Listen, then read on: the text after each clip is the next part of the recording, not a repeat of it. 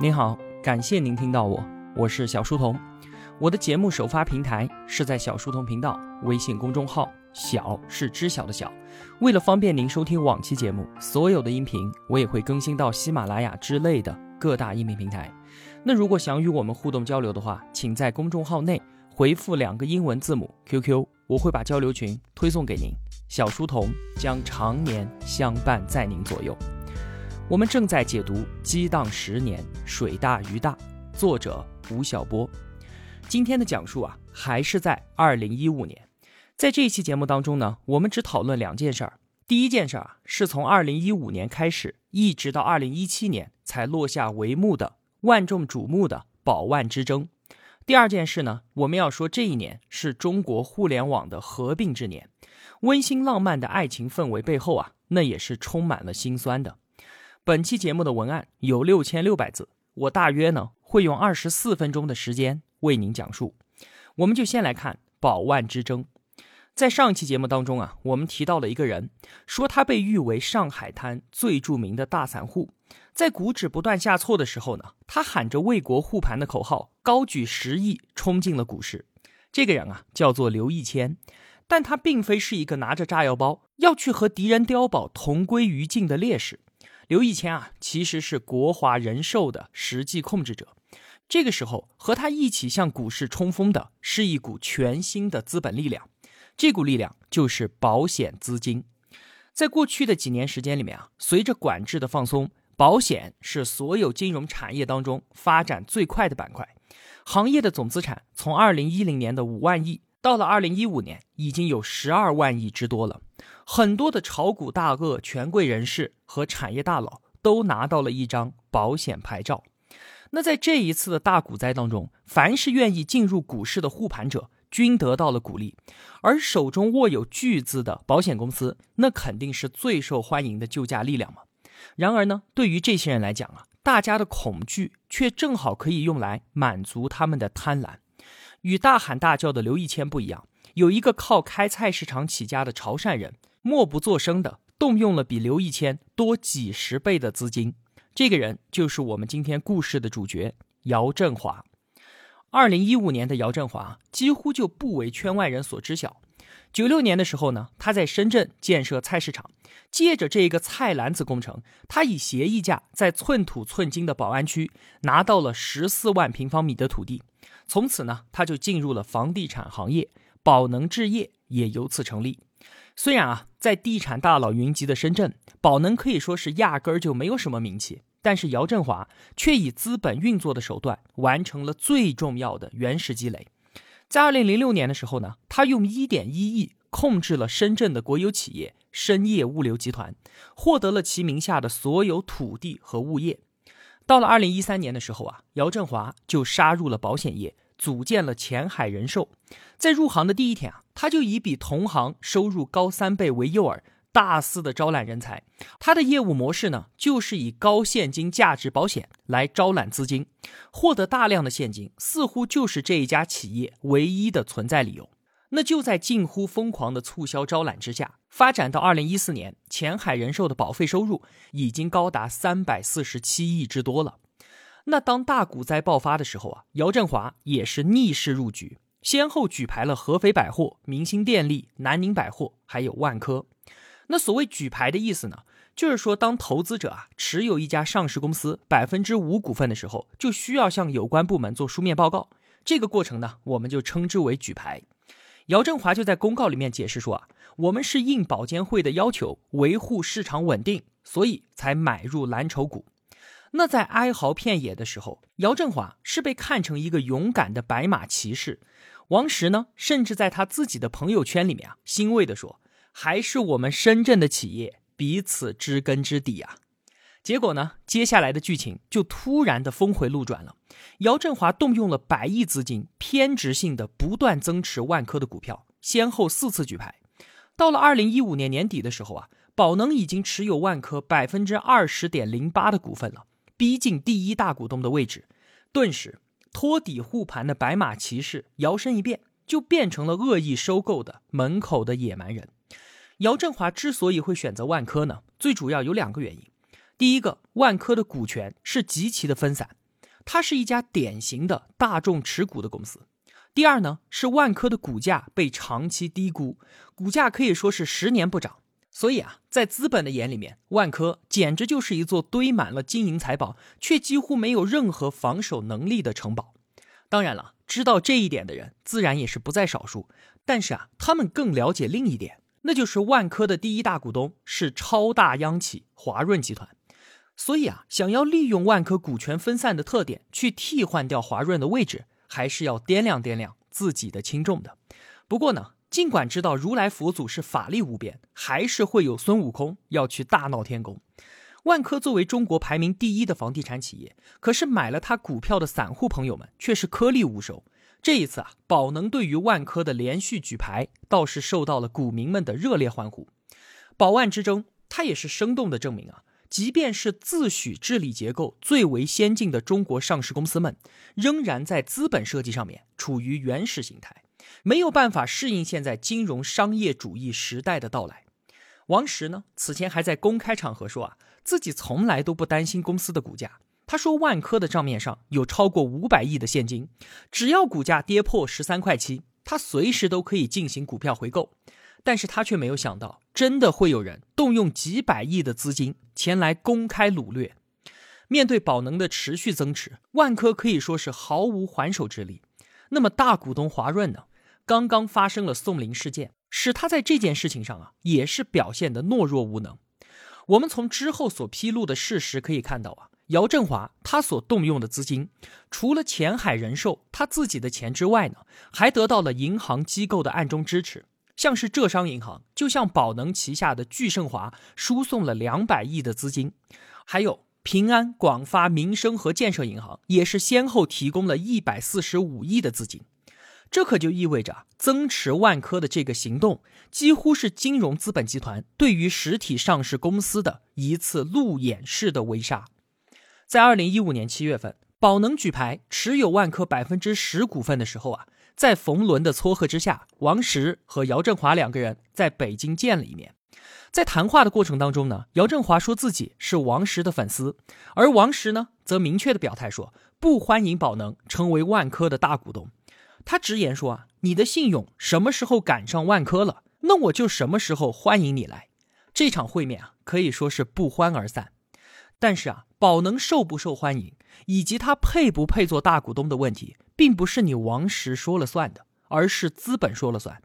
接下来的几个月，宝能就铁了心的增持万科，而且在这个过程当中呢，安邦保险吴晓辉和恒大地产的许家印也是不甘寂寞的跑过来插上了一脚，戏码是越加越多，舆论也是一次又一次的为之哗然。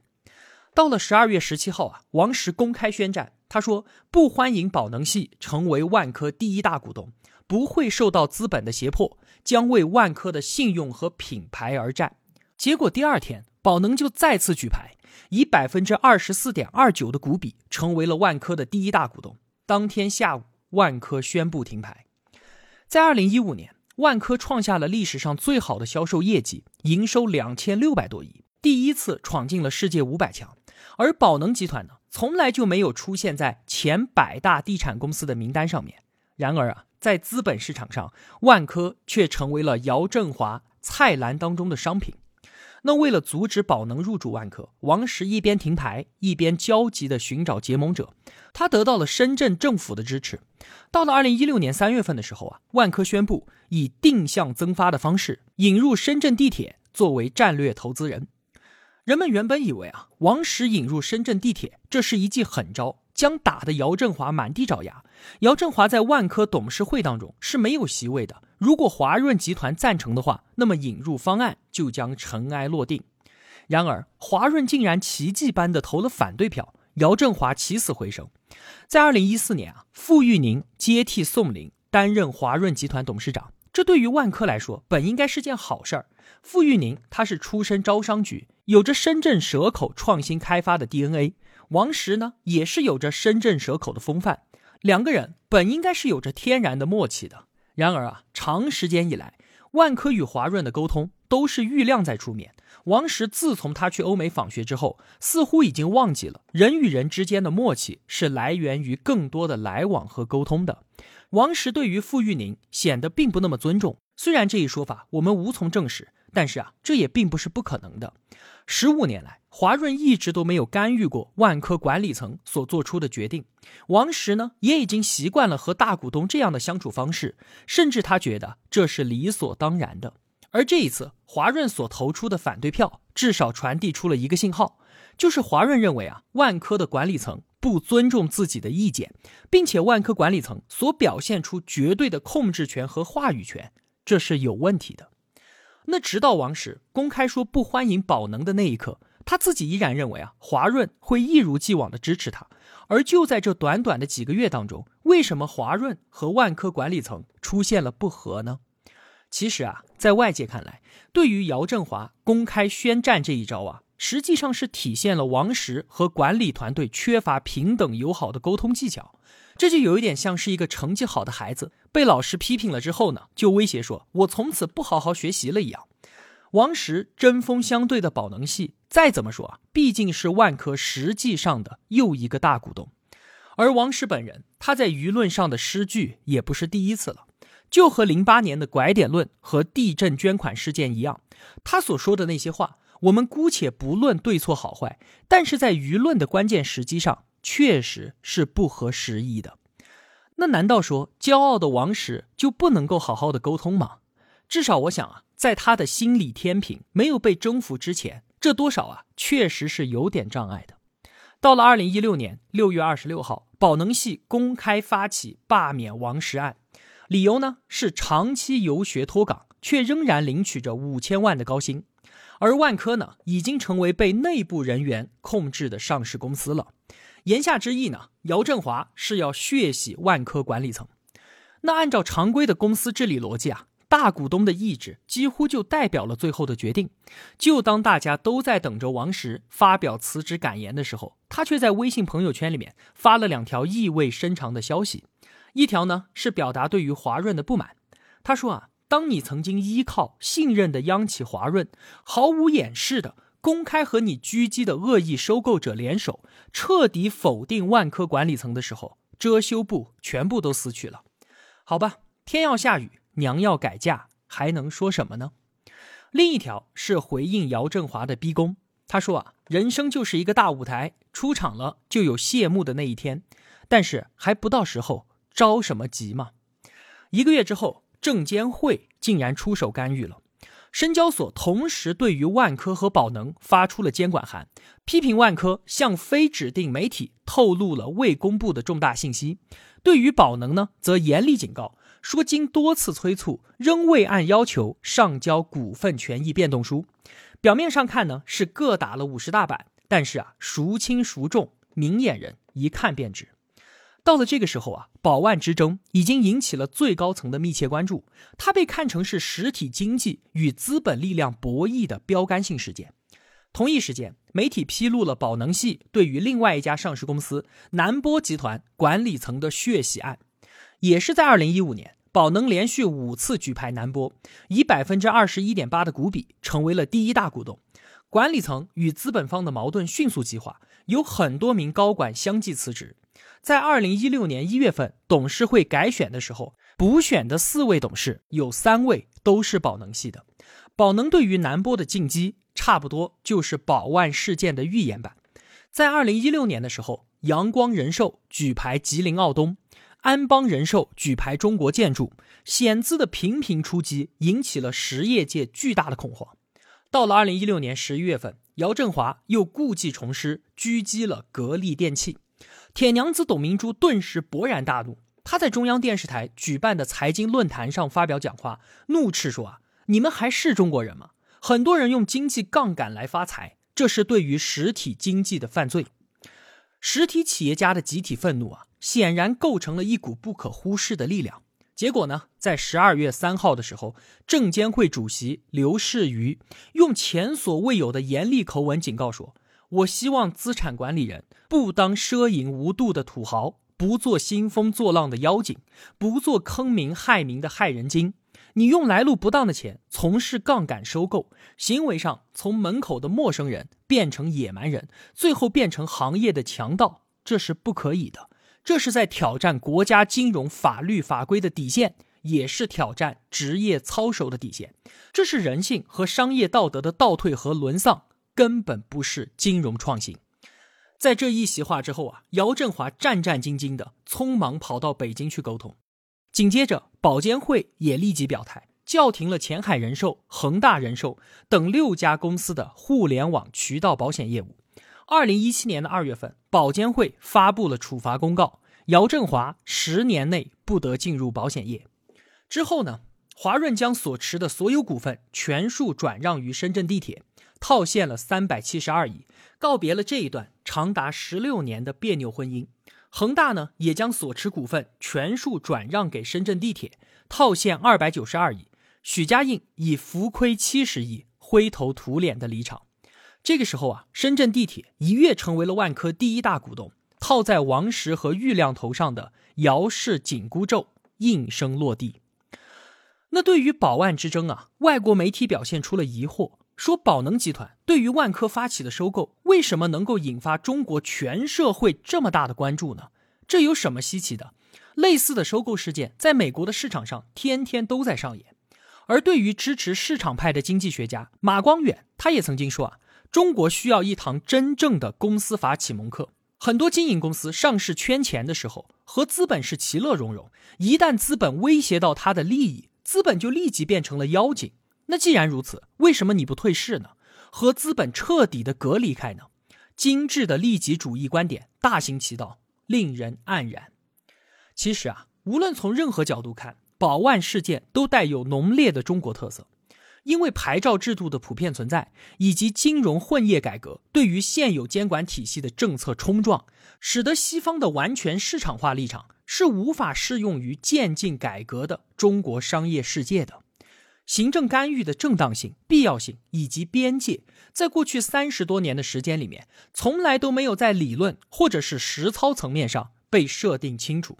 从这个意义上来说啊，姚振华有他无处诉说的委屈，而王石和董明珠的惨胜，则既是他们的侥幸，也是他们的悲哀。在二零一七年六月三十号，万科董事换届选举大会上，王石在现场让大家给新的董事长郁亮鼓掌。不知道他自己心中是何种滋味？那些与万科一起走过三十多年来的情景，会不会在他眼前一幕一幕的浮现呢？他甚至坦言说：“啊，一个月之前，他才做出不在新一届董事会中提名的决定。”王石是一个让人觉得高大而又伤怀的年轻的老人。聚是一团火，散是满天星，山水自会相逢。那我们说完了姚振华与王石，我们再把目光聚焦到二零一五年的互联网世界，在这一片热情洋溢的土地上啊，正在疯狂的合并同类项。表面上看呢是欢天喜地，其实背后啊也是充满了泪水和无奈的。二零一五年情人节这一天，滴滴和快滴合并，陈伟说啊，打则惊天动地，合则恩爱到底。我们和快滴走到一起了，还拉着腾讯和阿里也走到了一起，一定很多人欢呼啊，又相信爱情了。倒是吕传伟在公开信中更加坦诚一点，他承认啊，合并的主要原因是恶性的大规模烧钱竞争是不可持续的，还有就是合并之后可以避免更大的时间成本和机会成本。就在合并之后一个月，吕传伟就出清了全部股份，然后退出了管理层。四月十七号，五八同城与赶集网合并。在过去的几年当中啊，两方也是杀到刺刀见红。仅仅在二零一四年，这两家投放的广告总和就超过了十五亿。五八姚劲波一直都是谋求合并的，但是赶集网的杨浩勇一直都不干。赶集网在二零一四年七月份上市以后啊，杨浩勇几乎每个月都会收到姚劲波想要和他谈谈的短信。姚劲波呢，甚至还私下约谈了赶集网的所有投资人。资本的耐心终于到了最后的时刻。为了说服杨浩勇合并，投资人老虎基金甚至直接就把自己的持有股份卖给了五八。他甚至还开始说服其他的投资人一起把股票卖给姚劲波。杨浩勇不得不就范。而就在谈判的最后时刻，他提出要多加四亿美元。当时姚劲波手里的酒杯差一点就扔出去了。在合并六个月之后呢，杨浩勇辞职创办了瓜子二手车。十月八号，美团和大众点评合并，背后也是资本撮合的结果。红杉资本的沈南鹏起到了关键的作用。合并之后一个月啊，大众点评的张涛就从管理一线撤出了。张涛抱着其他几位创始人抱头痛哭的照片在网上流传，令人唏嘘。十月二十五号，携程成为了去哪儿网最大的股东。去哪儿网创始人庄晨超辞职创业。那除了刚才我们说到的这些重量级的合并之外呢，还有另外几起独角兽级别的并购事件。像是腾讯文学收购了盛大文学，婚恋网站世纪佳缘与百合网合并，女装电商美丽说与蘑菇街合并。二零一五年啊，可以被看成是中国互联网的合并之年。这个现象呢，意味着三个新特征的出现。第一呢，移动互联网的引爆性红利即将要吃完了，在经历了五年的高速扩容之后。这一年，中国市场的手机增长已经陷入了停滞，出货量竟然比二零一三年下降了百分之十，增量生意就此宣告结束。第二个特征呢，是互联网服务市场已经趋于饱和了，廉价的流量就此消失，线上新客户的获取啊越来越困难，合并是降低竞争成本的唯一出路。第三个特征是这些并购案啊，既是资本推动下的结果。也预示着，在这一个领域，大的投资机会的结束，焦急的资本正在谋求退出，并且去寻找下一个风口。另外呢，在这一年，九零后以非常突兀的方式冲进了人们的视野，他们被视为是天生的全球化的一代，也是互联网的原住民，更是出生于千万中产阶级家庭的独生子女。万科就邀请了一位叫做马佳佳的九零后女生去讲课。他对台下的叔叔阿姨们说：“啊，你们别忙活了，我们九零后根本就不买房。”马佳佳是他们那一年云南高考的文科状元，从中国传媒大学毕业的当天，他就在学校附近开了一家情趣用品商店。他一脸萌状的举着两只震动棒的照片传遍了互联网。他在高二的时候啊，就做了一个学生社交网站，赚到了人生当中的第一个一百万。他对手下的小伙伴们说：“啊，我们都是野孩子。”遇到问题解决不了就吵，吵还解决不了就打，住院了我出钱。其实啊，青春年代的每一次荒唐，它都是闪光的。他也许经不起推敲，却没有人有资格去嘲笑他。马化腾曾经就感慨地说啊，创新永远属于年轻人。可能你什么错都没有就失败了，最后就只是错在你自己老了。在二零一五年，“小鲜肉”这个词被发明了出来。专门用来形容那些新冒出来的九零后娱乐明星们，这是一个很有歧义的网络名词，与年轻、欲望和男色消费有关。小鲜肉们是社交运动的产物。以往的明星制造路径呢，基本上是三部曲，就是从演艺产品到大众媒体关注，再到话题营销。可是九零后的小鲜肉们则大大的缩短了这个发酵过程。他们首先是在社交媒体里面实现精准的粉丝聚集。渠道呢，就是贴吧、QQ 群、微信朋友圈、微博名人排行榜这一些，在形成了相当的粉丝群体之后，再反向的引爆于大众媒体。从两年前的小时代到二零一五年的小鲜肉崛起，商业文化的审美主导权发生了转移，娱乐幼齿化、圈层消费、小众传播这一些新的特点开始呈现出来。很显然，一个属于中产阶级的。轻快明亮而无不平庸的镀金时代，已经在混乱当中翩翩而至了。知道鹿晗的，请举手。在中欧商学院的课堂之上啊，教授问正在听课的五十位企业家学员，这些学员他们的平均年龄在四十岁左右，他们正是这个国家的财富拥有者。这些人茫然的相互张望，没有一个人举起手来。好了。这就是激荡十年当中的二零一五年。如果我有帮助到你，也希望您愿意帮助我。一个人能够走多远，关键在于与谁同行。我用跨越山海的一路相伴，希望得到您用金钱的称赞。我是小书童，我在小书童频道与您不见不散。